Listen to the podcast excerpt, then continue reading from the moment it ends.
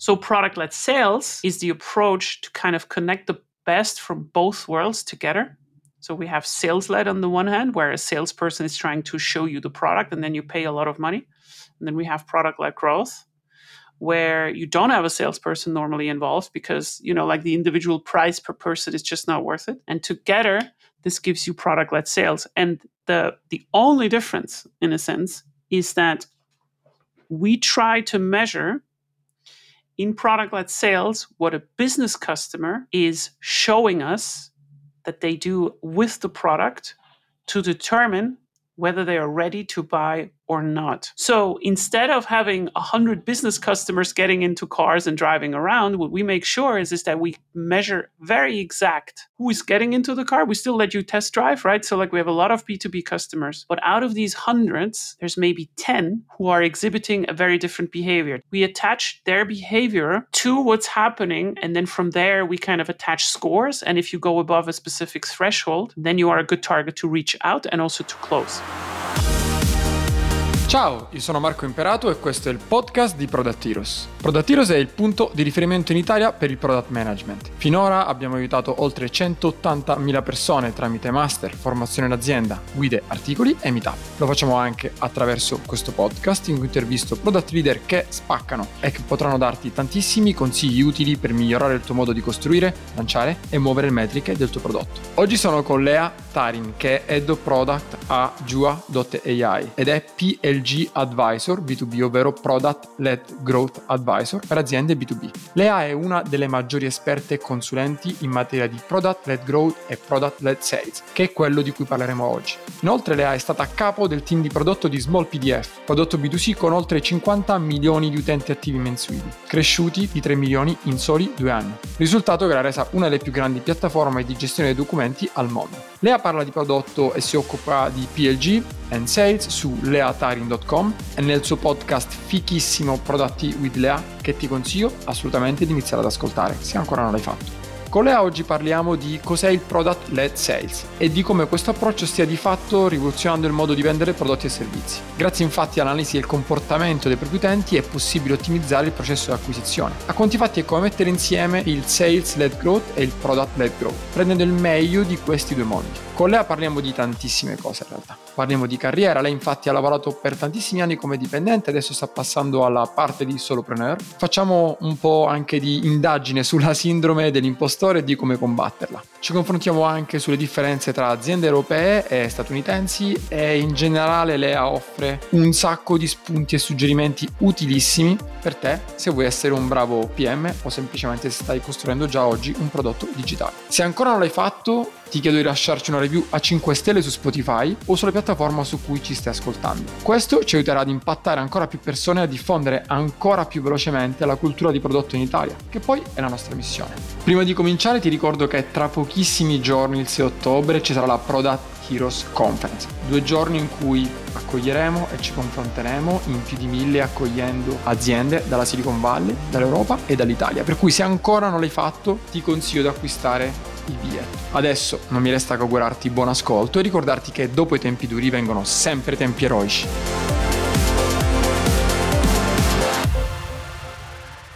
Ciao Leah and welcome to Product Heroes. Good morning Marco, it's good to be here, thank you for having me. You're welcome. As I was telling you, it's impossible for me to make the intros as you do in your podcast. So how will we start straight away with your story? I'm very curious to understand what's your path and how did you manage to become first PM and then the path you are in right now? Yeah, so I think my story is a little bit unusual and also common in the way that product people usually come from like 4 different areas and they never start off as product managers. This was exactly the same for me.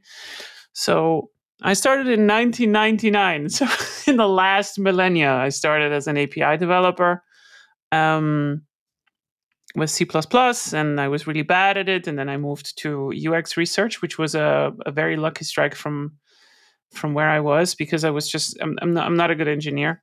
Definitely not. And I learned from UX research and this thing that we called back then information architecture and jobs to be done later and how to organize information, how to understand the motivations of people and All of this stuff was highly relevant later on in my product career.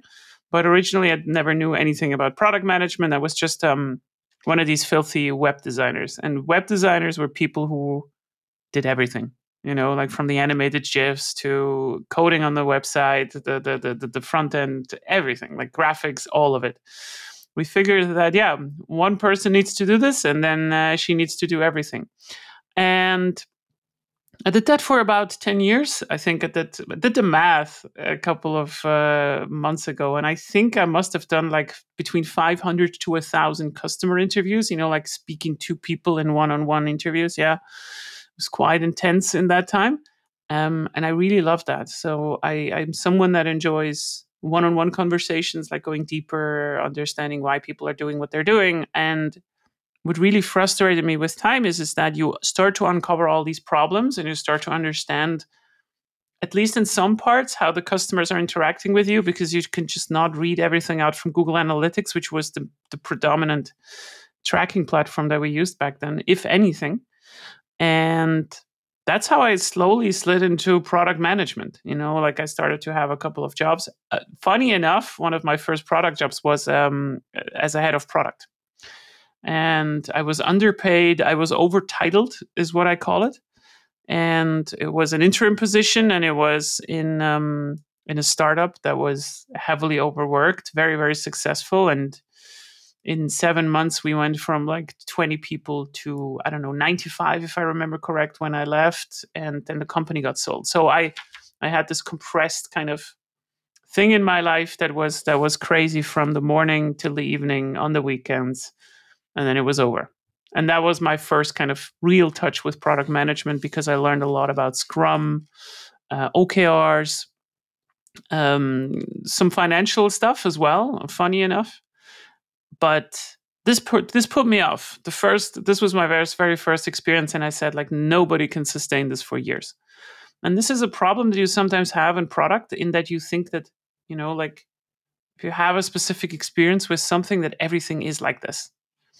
So I figured that product management has to be done in this way. I thought that startups are done this way, and that put me off a little bit. So I wouldn't call it a break, but like then I went more into a corporate environment. So in Europe, the way that this works is that when you go to do product management in Europe, oftentimes there's a 60 or 50-50 chance that you land in an actual project manager's role.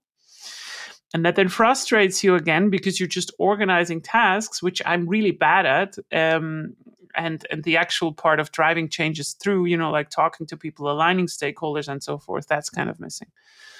And I think I had a couple of interesting gigs in the time between, but maybe what's really interesting to mention is that the real breakthrough was when I ended up with SmallPDF, which is a document management platform. There's a big chance that if you're listening to this, that you know it.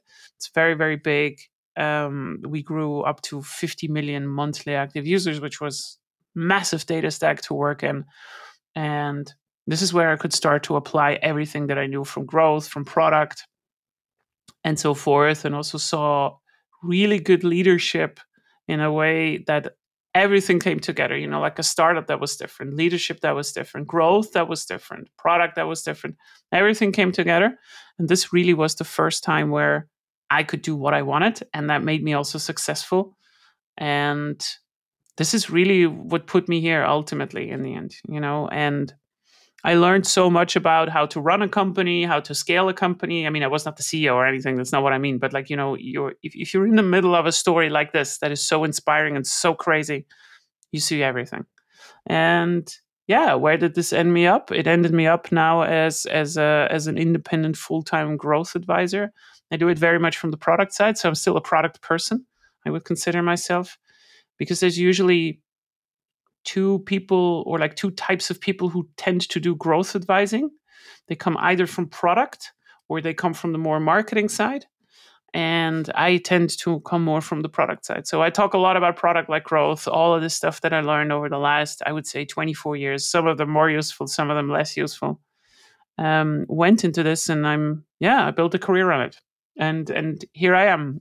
Yeah, that's what it is. This is how I ended up here. So one thing that I think it's very interesting what you said about startups, that you were doing like everything and you were thinking that doing startup was exactly as you were doing.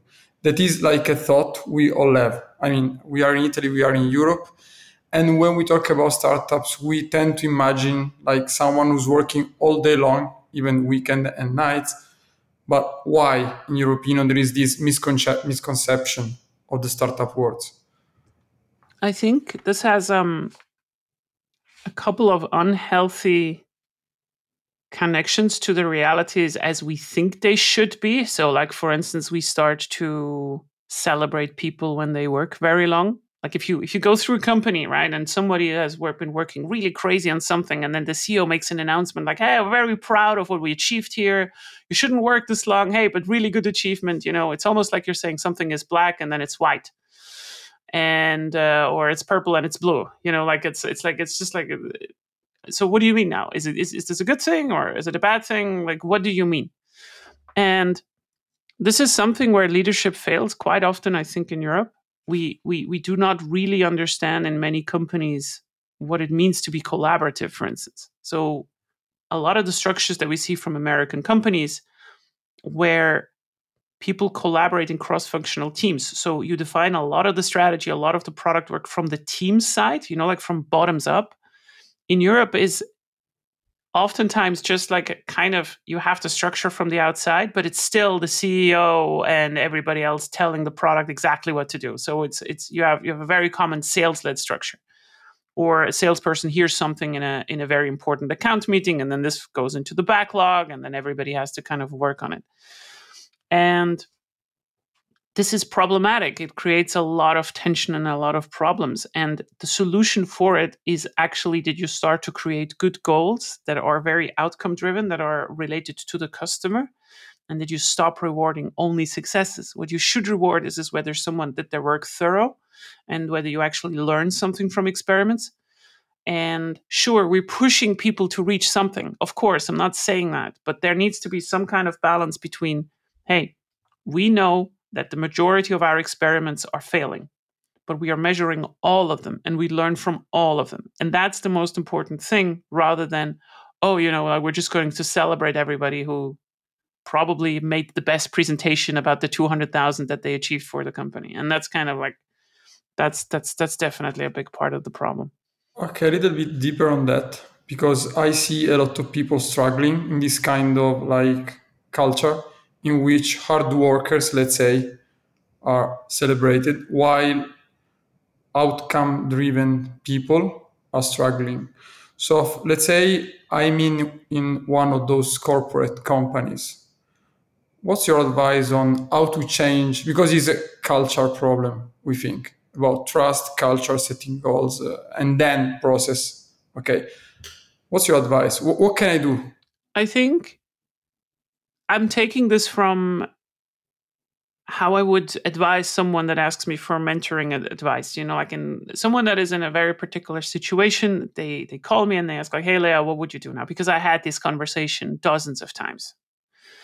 And the usual advice that I give people is that you are probably and very often overestimating on what people see that you do in your work. That's the first thing. I'm going to address this in a second. And then the second thing is, you probably also do not understand well enough what is important for your bosses and their bosses.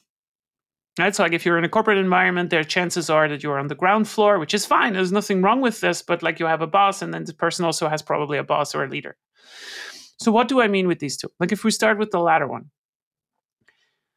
product managers tend to have an extremely good knowledge of the market, right? So we talk a lot to customers. If you're being diligent about this, it's very hard to not understand your product really well as well, right? So like you have a very good knowledge of inherently what the customers want from your product. Why are you not using these skills to understand how your company works as an ecosystem? What is important for your boss? So I can tell you from experience, when I had my first team leading jobs, and this was nothing crazy, you know, like 4 to 5, whatever. Do you know what your manager is being measured on is quite important.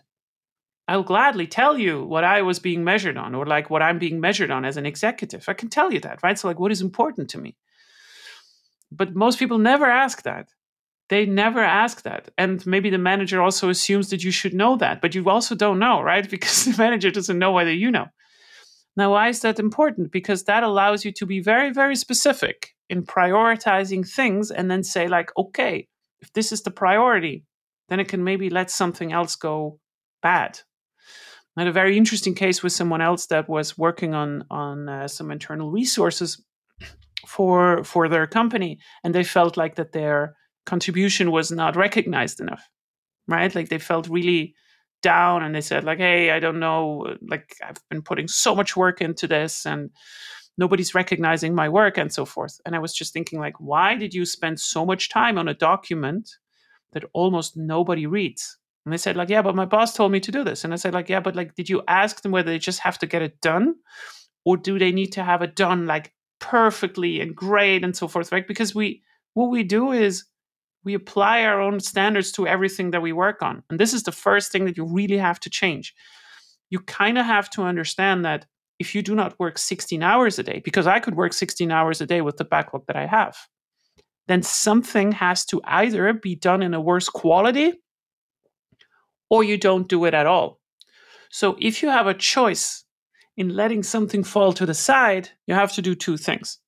First, you have to prioritize what's important. You can only prioritize what's important if you really know what's important for the unit leader or the person above you. That's the first thing. And then the second thing is you need to talk about it. Make sure that someone really realizes what you achieved for them. And I said achieved, not what you worked on, right? This is about working smart. And this is why I said also at the beginning, people overestimate what they think others see that you do. So many people who feel like, why am I not getting a promotion? Why am I not getting a promotion? And I always tell them the same thing. Yeah, why don't you? Why don't you ask why you're not getting a promotion?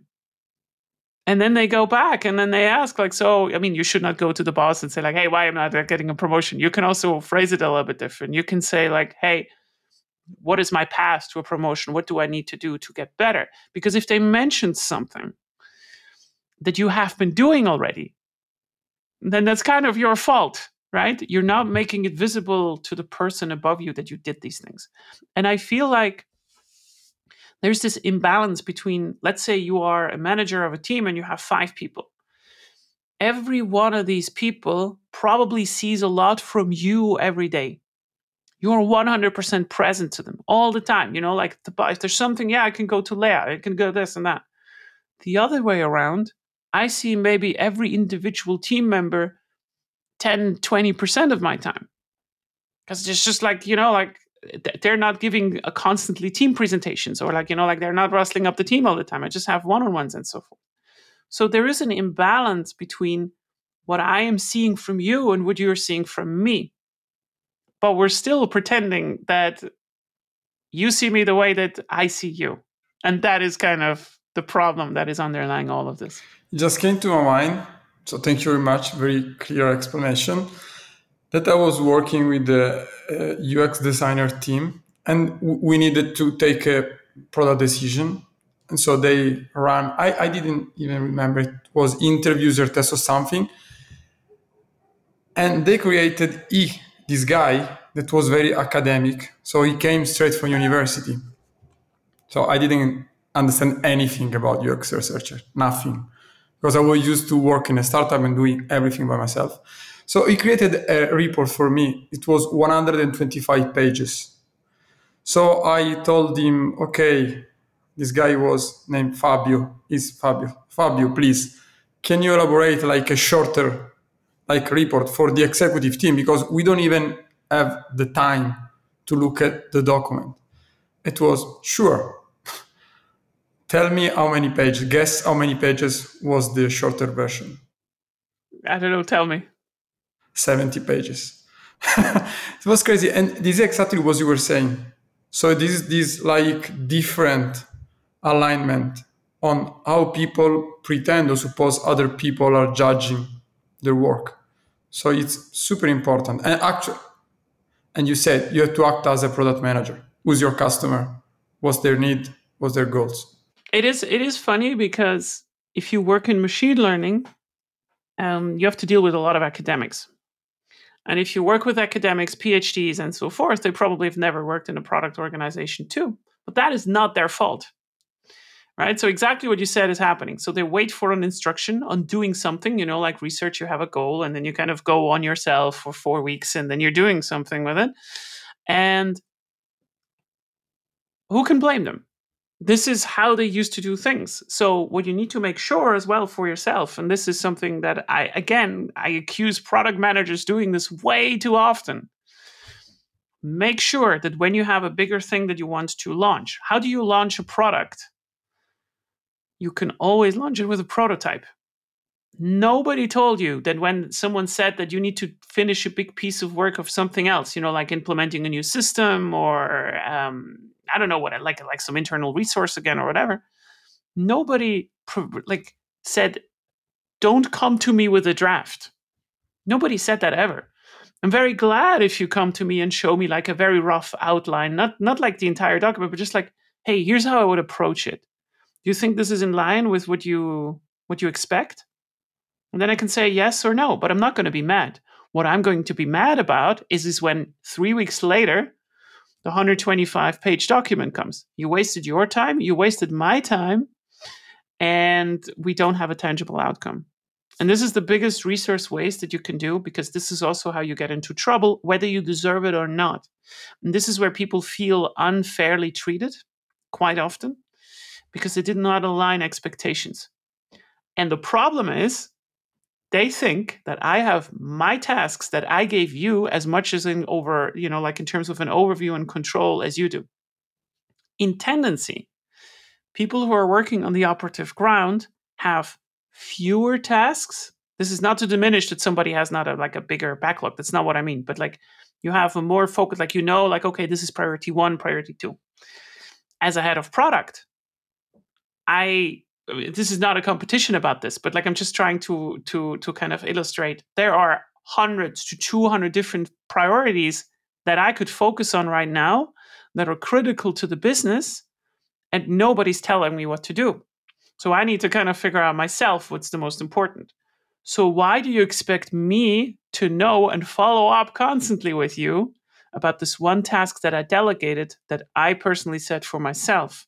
This is not important enough right now to occupy my kind of attention span, because you're probably a better expert on it anyways. Why wouldn't the designer design things? So you have to also have empathy in this kind of direction, because if I have to follow up 3 times for getting something, that's where people start to get in trouble. And it's very rarely the amount of the quality of the work or how they did it or whatever. If I start to follow up constantly, hey, where is this? Where is this? Where is this? Then there's a misalignment in expectations and deliveries. I think I'm speaking about Italy. I think this is very rooted in our culture that actually you cannot be wrong. At school, you cannot be wrong. You have to be pixel perfect on everything you do. And how do you do that? By asking your teacher at school if you're doing right. You do, okay, am I doing right? Am I doing right? So you have to do constantly this check and control, as you were saying. But we need to move forward, otherwise we stay 1 hour.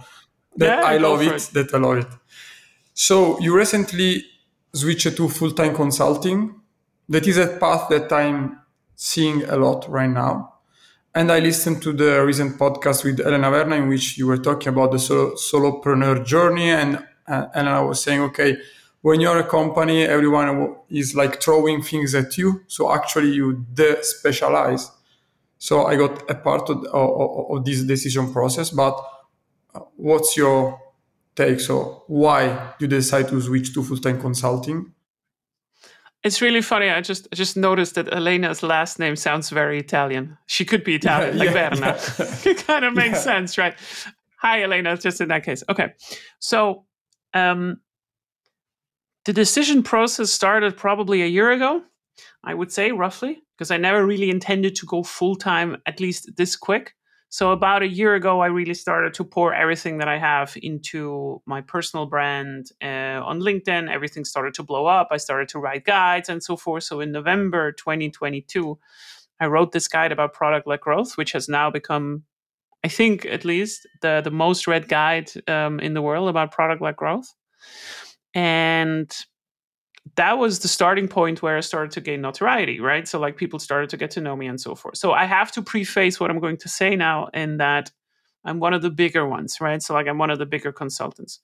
And there is a problem with sometimes how specifically people on LinkedIn are portraying how easy it is to become a full-time anything. You know, like a consultant or a full-time LinkedIn teacher, I don't know, whatever it is. There is this kind of period of time where you start to gain traction, and then it takes about 4 to 6 months for someone to start reading your material until they start to contact you. Hey, do you also offer paid advising, consulting, coaching, whatever it is? So this takes time, and this is hard, and it takes a lot of time also like out of your day. So what I used to do is I started to work at SmallPDF then still, but I also knew already that I kind of want to go because I wasn't growing at the position. So I started to write about what I work on because, you know, as a PM, you create a lot of these documents every day. I started to coach people. I started to appear on podcasts. I started to put much more of my material out there. And I started to also get a lot of feedback and love back.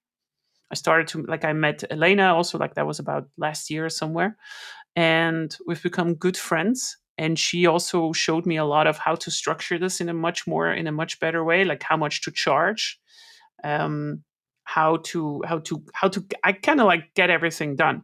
And these are all tactical tips that you can read on, that you can learn on, like in these podcast episodes. But the main thing that happened to me at Jua, where I'm head of product right now, is that the company started to pivot into a direction where product-led growth is not that important anymore. So it's going to become, you know, one of these really high-level enterprise sales-led gigs, which is great because I also carried this pivot, right? So like I pivoted myself outside of the company. And then I sat down with my CEO and we kind of discussed, hey, does this make sense that I'm still here in 2 years in this particular role? And I said, probably not, because I'm not a trader. I'm not an energy trader. This is where the company's now going. And I feel like I have now to choose between product-led growth and enterprise high-level sales in a power trading area that just does not make any sense. So my personal brand and this did not match up anymore. And then we decided, hey, you know what? I have the liberty. I probably have enough people to make a living out of this. Why don't we just pull the plug now? I find a good successor in the next 3 months. And then we secure the funding, and then you have someone and a coherent leadership team for the next 2 years. Because this is also something that is quite important. You cannot leave a company as an executive in the middle. I mean, you can, but like you shouldn't in the middle of fundings, because otherwise what you have is you have a new head of product coming in, which is always a big business risk right before you are starting to raise funds. And that's never good. So this was kind of like the background behind this. And I was very, very scared when I made that decision because I have this talent of feeling like I'm on the brink of bankruptcy or I'm going to take over the world within one day. That's just, the business fluctuates quite a lot. But yeah, I mean, I've been at this now for quite some time and it's a lot of fun too. So yeah. Yeah, I can tell you. So I remember the first day in which I decided to go only on the entrepreneur journey. I have this spreadsheet that actually I kept updating. I keep updating every single month. I was managing myself as a startup with my runway because of the family. It was crazy scary. But at the same time, was 1 month was okay. I'm going to be a billionaire. The next month, I'm going to be bankrupt. Okay. Talking about product-led growth and product-led sales, where do we want to start from? Like product growth and then product-led sales, so you decide. So just really quickly what product-led growth is. It is about how do you generate trust with your customers in a different way. Why is this important? Because if you're doing this correct, then you're leveraging the biggest strength that you can have in today's markets, which is the recommendation of someone to someone else. Now, why is this important? When you start to have a product in a commoditized market, and commoditized means customers have choice to address the same problem with different solutions. So let's say you have a family and you want to get a new car. You have choice. You have a lot of choice. You can get a Fiat, you can get an Alfa Romeo, you can get a Ford, whatever it is. So what happens in these over-commoditized markets is that it's not just the product that matters for you. It's not just like what you're getting out of the car. It's also how you select it, how the buying process is. How do you get to know the value of this particular car? Can you test drive it? So it starts to become extremely customer-oriented.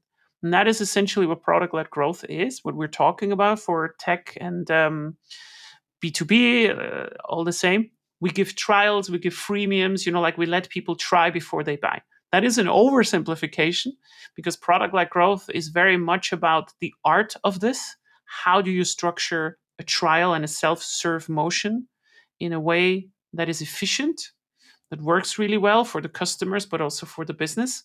And fundamentally, what we do, if you want to take the example of a car is traditionally a very sales-led business. You give someone $30,000 or whatever a small family car now costs. And then for this kind of money, you get a car, but you have not really experienced the value of this car yet. Maybe you've test-driven it. That's not what I mean. But there's a lot of risk for you in there.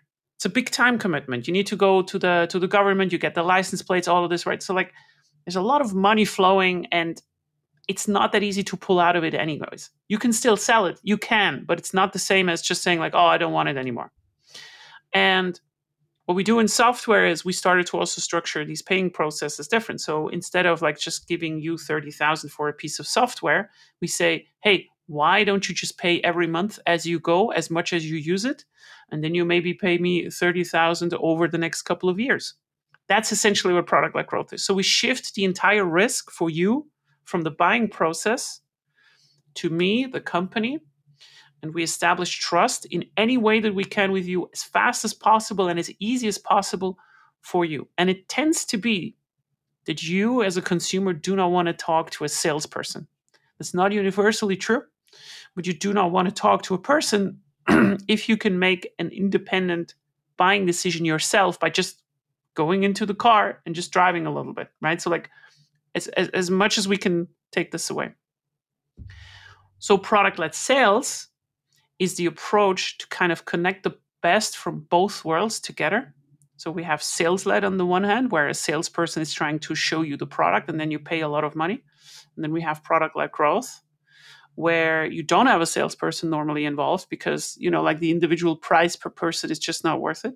And together, this gives you product-led sales. And the only difference, in a sense, is that we try to measure in product-led sales, what a business customer is showing us that they do with the product to determine whether they are ready to buy or not.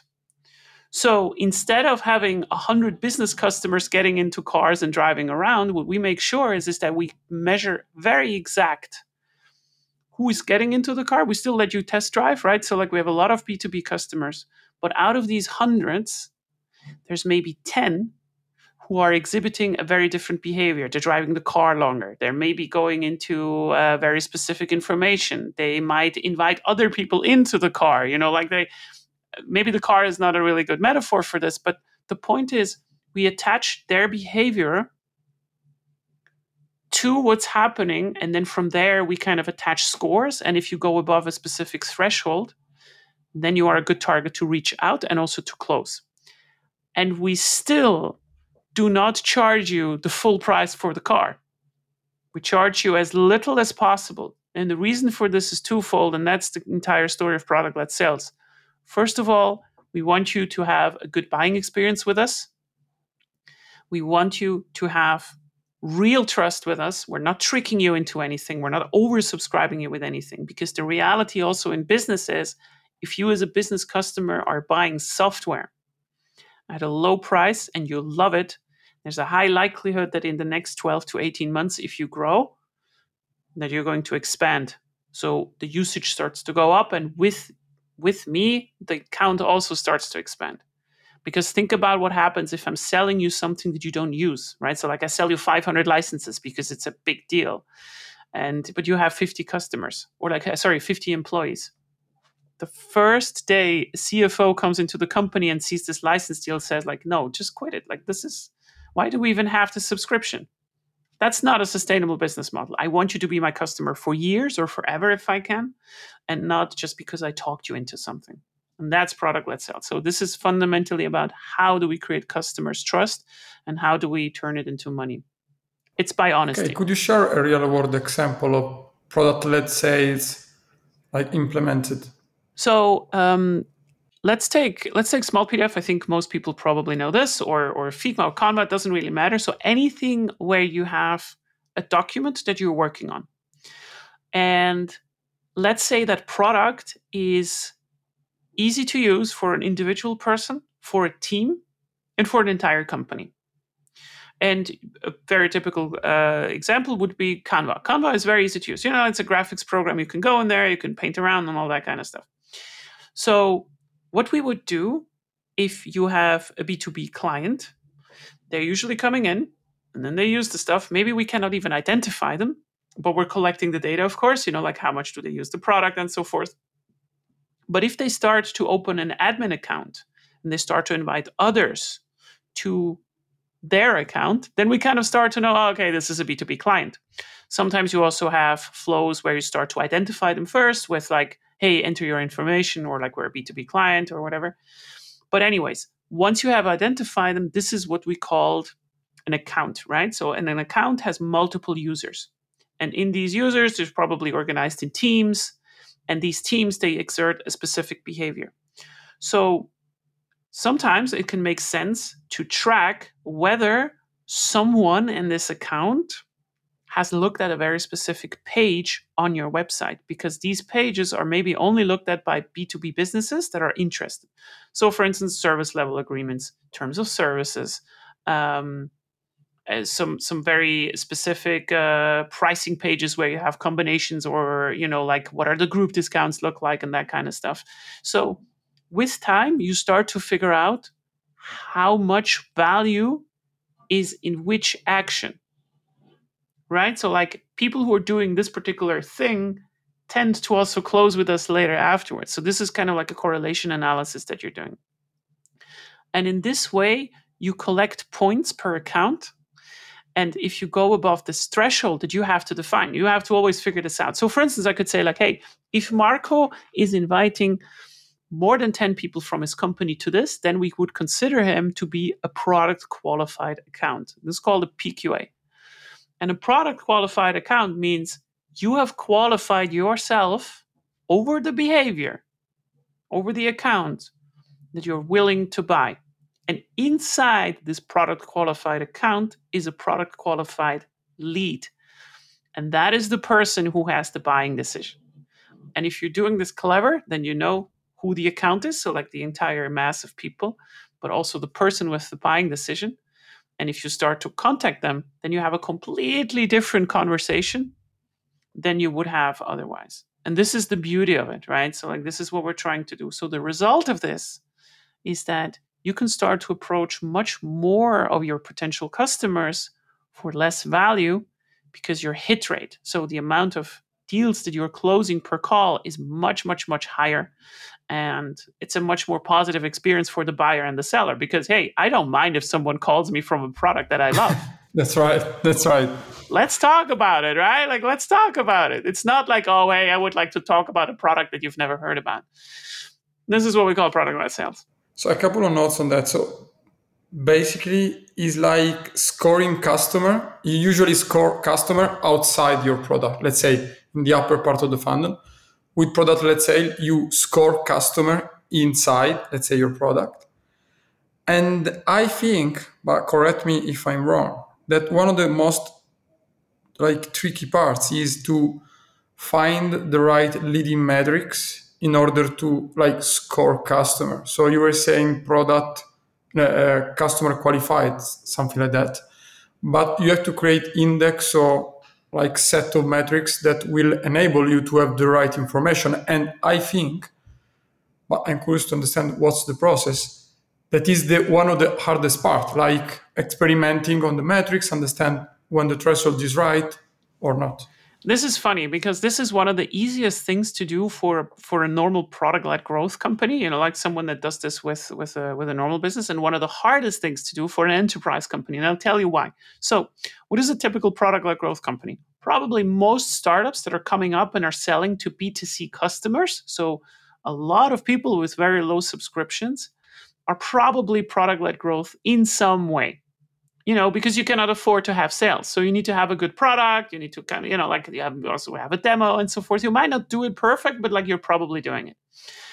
So why is it easier for these companies to do product-led sales? Because the hardest part about product-led sales is that you're tracking user behavior. Now, chances are that if you have 5 to 10 million of revenue already yearly, that you're already doing this. What do I mean with this? So what I mean is, can you tell me at SmallPDF whether how many documents that I've processed? Yeah, probably. Yeah, right. Like we know this kind of number. You also know which kind of tools that I use, you know, when I logged in and all that kind of stuff. So all of this information is already gathered. So what you have to do is you have to take your data scientist, if you have one, or someone in product that is really good about kind of data, to make a first draft and see, okay, we have all these customer signals. Let's see if this translates into something that works. And then you create a prototype and then you have a pipeline. So you can say, okay, here's how we score these. Let's see what happens in the future to these accounts. So we take a group of 100 accounts and then we have 20 of those that have this behavior that we assume is going to be good. We're already measuring it, right? Do they look at a specific page? Do they, like, we have the data already. Like, this is the great thing. And then you see what happens down the line, you know, like a couple of months later without changing anything. So you can kind of see whether you can predict someone's behavior, because that's what we're kind of trying to say here. It only works, of course, if you also have enough inbound and so forth. If you don't, then you just make some assumptions and you just try to do it. The problem for enterprise products is that they often do not even have a trial or a self-serve version. So that's the first hurdle. But let's say you do. There's a big worry from sales-led companies that if they sell their product with a public pricing page, you know, like how cheap it is, that, oh my God, everybody's getting our product for $5. We cannot sell it anymore for $50,000. And while that worry is kind of true, that's the first hurdle that you have to take. So there's a sales component that you have to deal with, which is problematic. But the more important one, the more difficult one is, sales-led companies are really good in measuring everything about their acquisition. Where do people come from? How many MQLs do we have? Like marketing qualified leads, sales qualified leads. How do they move through the funnel? How many calls do we have to take? And they ignore everything else. They do not measure what people are doing in their product. They may be measuring it, but they're not leveraging it in their organizations. And that's funny to me. I mean, it's not funny. It's good, because otherwise I would not have a career. So the very first thing that I have to make is like, okay, we cannot stop at acquisition. We just can't. Like, we have to extend this entire thing. So what I do is I have a 5-step approach to this. There's a guide on my blog where I talk about this. But essentially what it is this. You take an inventory. What do we not measure today that we have to measure today? Now. Because if you don't measure it, you cannot analyze it afterwards. It's just the first thing. Second thing is, what is success for our customers? In these companies, it's very often the case that they've never really sat down and think like, okay, how does someone move through our product? What is the first time they hear about it? That step they maybe have, because marketing is usually very strong in these companies. So what is the first time they heard about the product? And what is the setup moment? When were they ready to use the product? You know, like they've installed an app, or like they have created an account. What is the aha moment? Like, when did they use our product for the first time and experienced value? What is the eureka moment? When did they for the first time, oh, that is interesting. I didn't know that you can do that. And when did it become a habit? So like, does someone have a habit that used your product 30 times over the last 30 days? Or is it 6 months?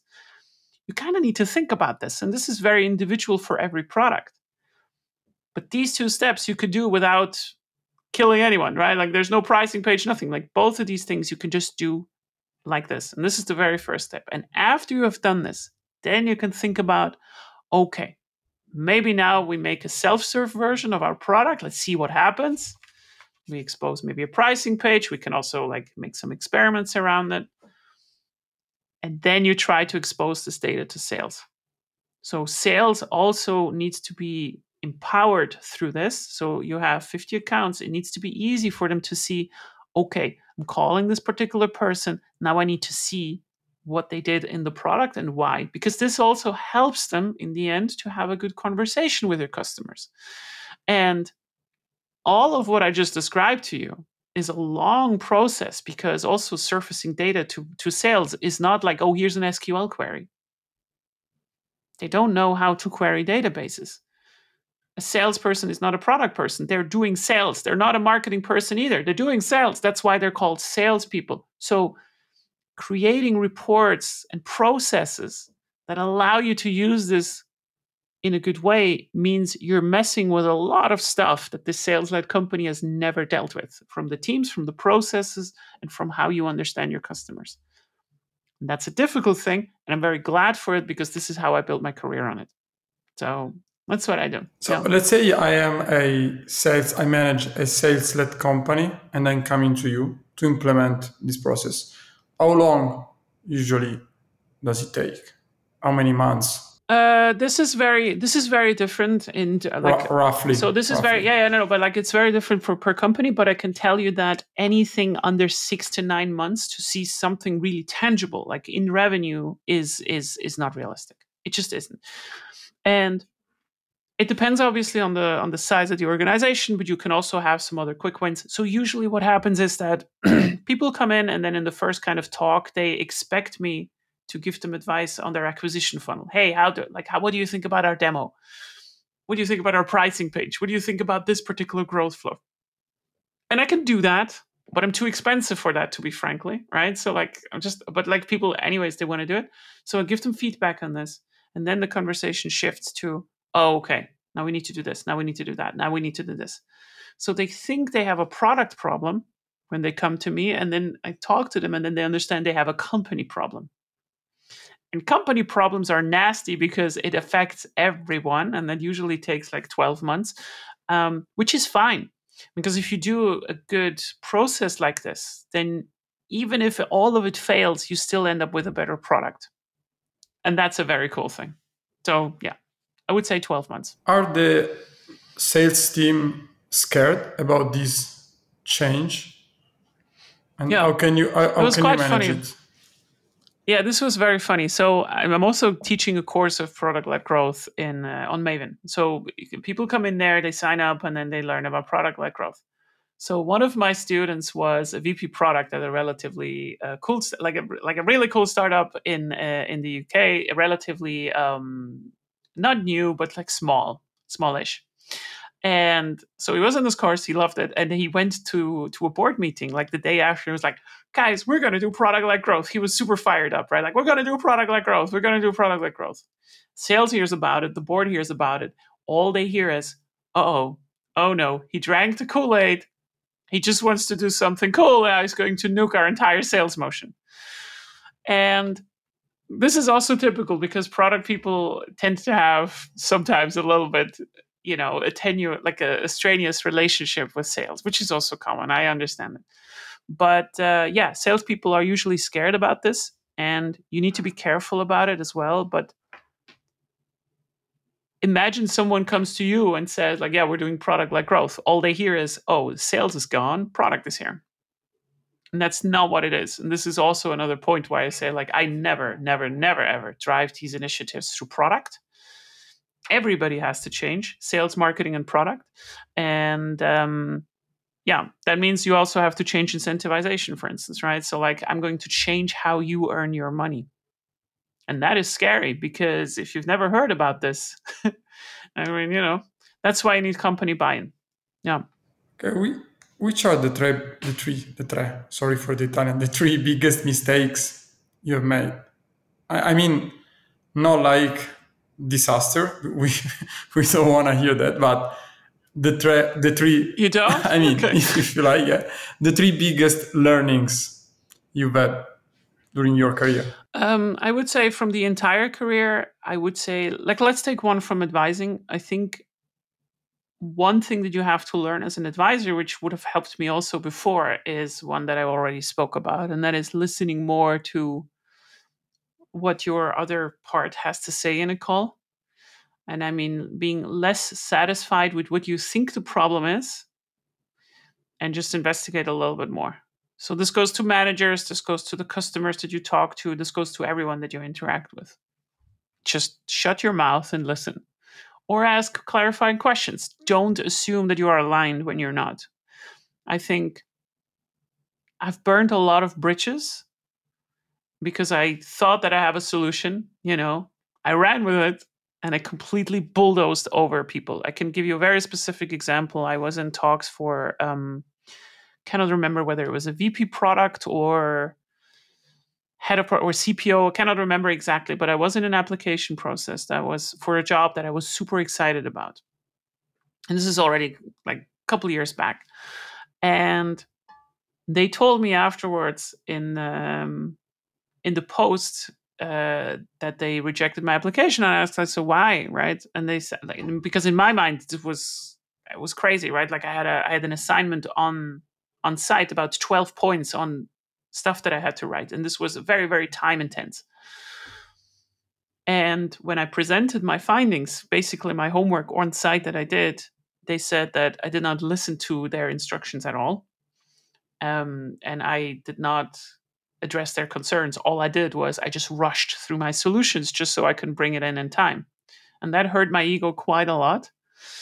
Took me a couple of days to get over this, but it was absolutely on point. I did not listen. That was definitely one of the biggest mistakes. And I think in regards to the other two, I think I can just tell you that by far the biggest one in general is not to have a growth mindset. I had way too long this notion that I need to pretend that I know everything,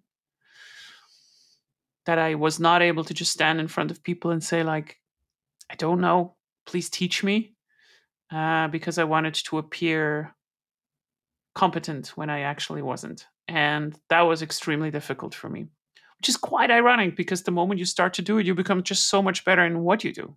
And it took me way too long to do this. And I wish I would have understood this in my 20s and rather than my 30s. The third one? I don't know. Not starting on my personal brand 10 years ago, because that would have been a big one, I would say. And I mean, it's always easy to say in hindsight what the market is and what happens in this entire economy and so forth. But I think it goes a little bit into the other two. I just did not believe that I have a voice that is worth sharing. And I say this to people all the time as well. Do not make the mistake that I did. Just trust in yourself. You deserve where you are right now. You went through an entire recruitment process and you don't have to be perfect to be absolutely amazing. And I did not believe this for the longest time. I had a heavy, heavy imposter syndrome. And it was very debilitating because nobody's talking about it. So yeah, that's why I'm talking about it quite often. Yeah, that's very important, the imposter syndrome. What do you think are the roots? Because what I see, correct me if I'm wrong, that usually people that don't understand anything, they don't know anything, they don't have any imposter syndrome. They talk. They read like blog posts, they watch a video, and they pretend that they are the expert. What I see is that people that actually have struggled a lot, like they've been in the trenches, they know like more than everyone, they have this huge imposter syndrome. Why? The interesting thing is that I think almost everyone struggles with this in some kind of capacity. With age, it tends to reduce, right? You start to give less about what other people think. So there's this. But let's say, okay, so what causes it?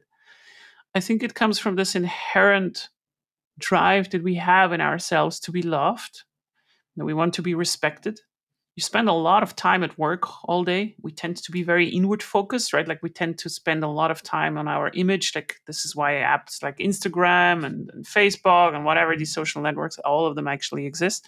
And it's not to knock them. It's fine, right? Like I understand, especially as a woman, I mean, you're being judged a lot by how you look and what your appearance is. I know how that feels. It's not the thing. But it can take really unhealthy structures, specifically if you feel like you have to pretend because you're not a junior anymore. And there is this really weird stage in a lot of people's careers where maybe you get a promotion too early, or you just like, you know, you're just not a junior anymore. And then you feel like, oh, now I need to know everything because your job title changed, right? And it's very easy to kind of get into this wheel of every time I'm being asked something, I just have an opinion about it, regardless whether I know or not, because now I'm not a junior anymore. And once you do this, you kind of you make the entire problem worse. Maybe you even score another promotion at some point. Maybe you don't even deserve it, but everybody's starting to fake it around you because they also start to mirror this behavior, whether you believe it or not. People start to imitate what you do, especially if you're starting to become a team lead. And this is, I think, I was a bad manager for a long time in my career because of this. Because everybody came to me for advice, and then I gave them some advice, and it's just not good, right? It's just not good. And I think an underlying problem is that we tend to love simple things in terms of who is faster, who can jump higher. We have competitions around who runs faster, who plays better chess than the other person, right? Like everything is a very binary system. You give someone a score and then they're better than the other person. You have a first, a second, and a third place.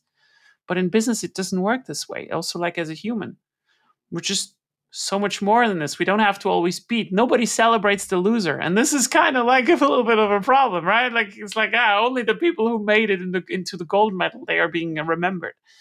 And I feel like this is where this is coming from. We have this inherent drive to simple structures, and humans just aren't. And your career is not your title. It is not your salary. And it definitely is not the hours that you work on the job. Very interesting.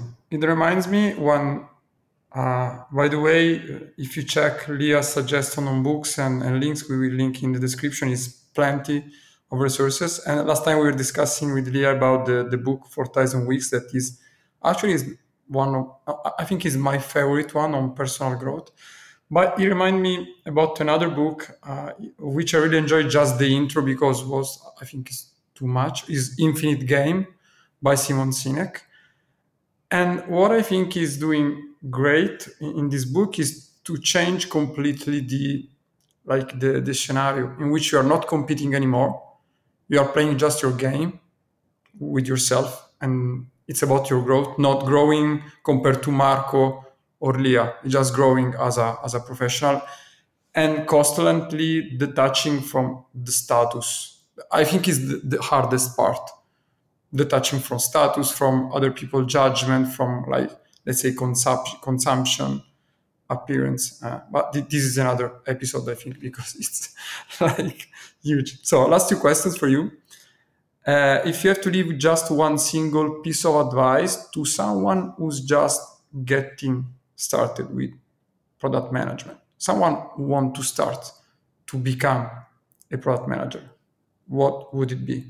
I think it is very difficult to give one particular advice on how to become a product manager because everybody's coming from different kind of disciplines.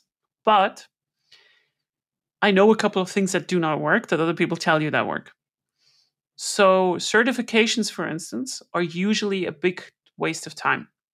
And I'm saying this not because they may not teach you something useful in terms of knowledge or whatever, but please, please, please do not do any of these courses for the certifications. That is not the right way to gain product knowledge.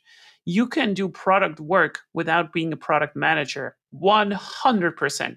When I see someone in my applications and they have founded a business, they started a website themselves and they failed with it 1 or 2 years after, this is 10 times more valuable than any certification that you have ever done. There's a very good quote from my CEO that he used to say in that juniors want to know what they should do to get to the next level. And the seniors, they kind of do the opposite. They find a problem that they want to solve, and then they learn the skills for it. And those are two fundamental different mindsets. The faster you can get out of this and just really try to figure out, I have no idea on how to do marketing or like paid marketing, but I need it for my website right now. How do I acquire this? Because then you start to become productive, right? So like you have this huge pressure behind you. Like, I need to kind of figure this out. How do I do paid marketing? Then you can go on a subreddit on marketing and you start to ask, you know, like maybe you have someone in your network that you can ask, hey, can we sit down? Can we have a coffee? Can you teach me? This is the fundamental way of a product manager. There is no way that you are going to learn the 12 skills or whatever it is that you need to be the best product manager in the world. There is no one that is the best product manager in the world. But you have to learn how to find problems and then learn skills for them. And fundamentally, this is giving you a very good into product management, because then you need to surface it. So as I said, found your own business, even if it's just a website. Learn from the problems and document your way. This is far more valuable than any certifications. There's studies on this, by the way, like that in the last year, certifications are 90% less likely to be a factor than before. Totally agree with you. Just in 1 year. Totally agree. Even because our job is to teach people on product management, and what we say to candidates who ask us, okay, do I get a certificate? Can I use the certificate to access something? We say them no. I mean, yeah, you can do it, but if you're coming for the certificate, I think this is you're wasting your money. There's a lot of money, like 2,000 euros. But if you need a certificate, you can go buy it online. I mean, for much less. I think just to this point really quickly, if you go to a school, also like the stuff that you guys do, people should spend so much time on the reviews, what did other people say? How did it transform their life, right? That is a good school. Exactly. That is exactly what you should do. So you should come for the material. You should use your time. You should ask questions, try to form connections with people. Forget the certificate. You're here to learn, and that's just the greatest thing about the stuff that you guys and all these other services are actually offering right now is that you can learn with people that want to be there. In school, this was never the case.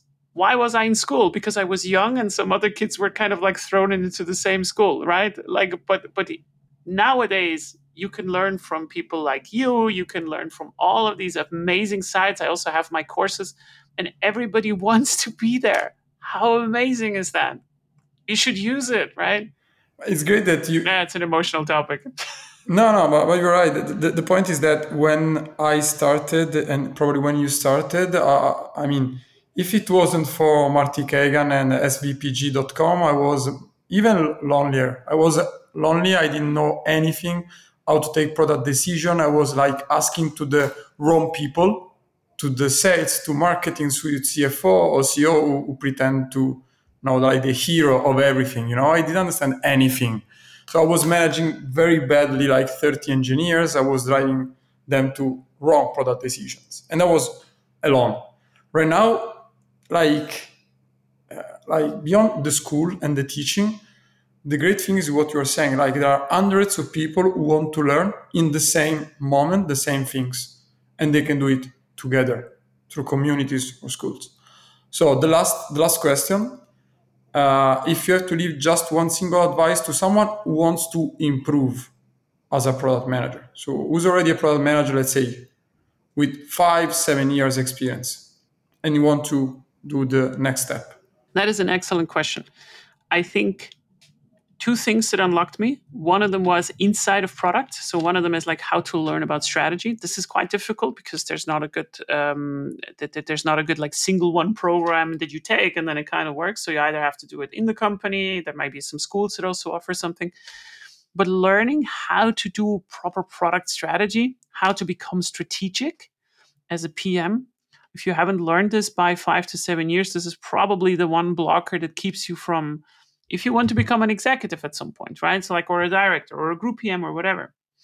That's one thing. The other thing is I strongly believe that if you want to become really, really, really good at product, you need to understand marketing, you need to understand sales, and you need to understand company financials. If you do not understand how the company works around you that you're sitting in, how a funding round works, what is important for the board, what is important for the CEO, the C-level, and so forth, then you have handicapped yourself in the work that you do. A lot of the stuff that has advanced me in my career was I saw opportunities that were not in my garden, and I said, I'll take it. Here's the business case for it. Here's what I need in terms of resources.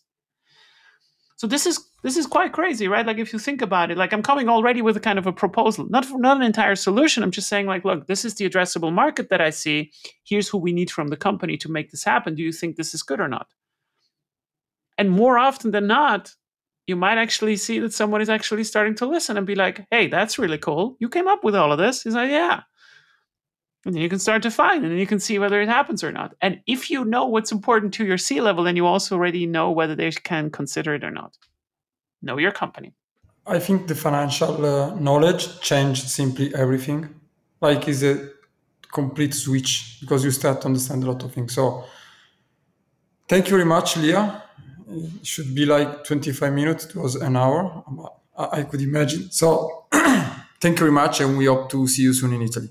It was a big pleasure. Thank you so much for having me. Gladly again. Ciao. Ciao, ciao. Grazie per aver ascoltato questo episodio di Product Heroes. Se l'hai trovato utile, iscriviti su YouTube, Spotify, Apple, Amazon, insomma, dove ascolti i tuoi podcast normalmente. Così non ti perderai neanche un episodio.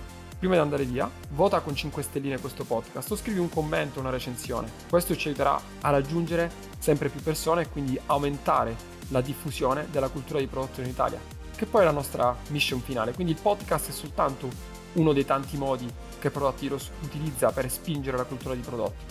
Trovi maggiori informazioni e tutte le attività che svolgiamo su productheroes.it e soprattutto non perderti l'appuntamento più importante che stiamo spingendo negli ultimi mesi, che è la Product Heroes Conference, che sarà a Milano il 6 ottobre 2023. Anche su questo trovi tutte le info su productheroes.it. Ciao e alla prossima!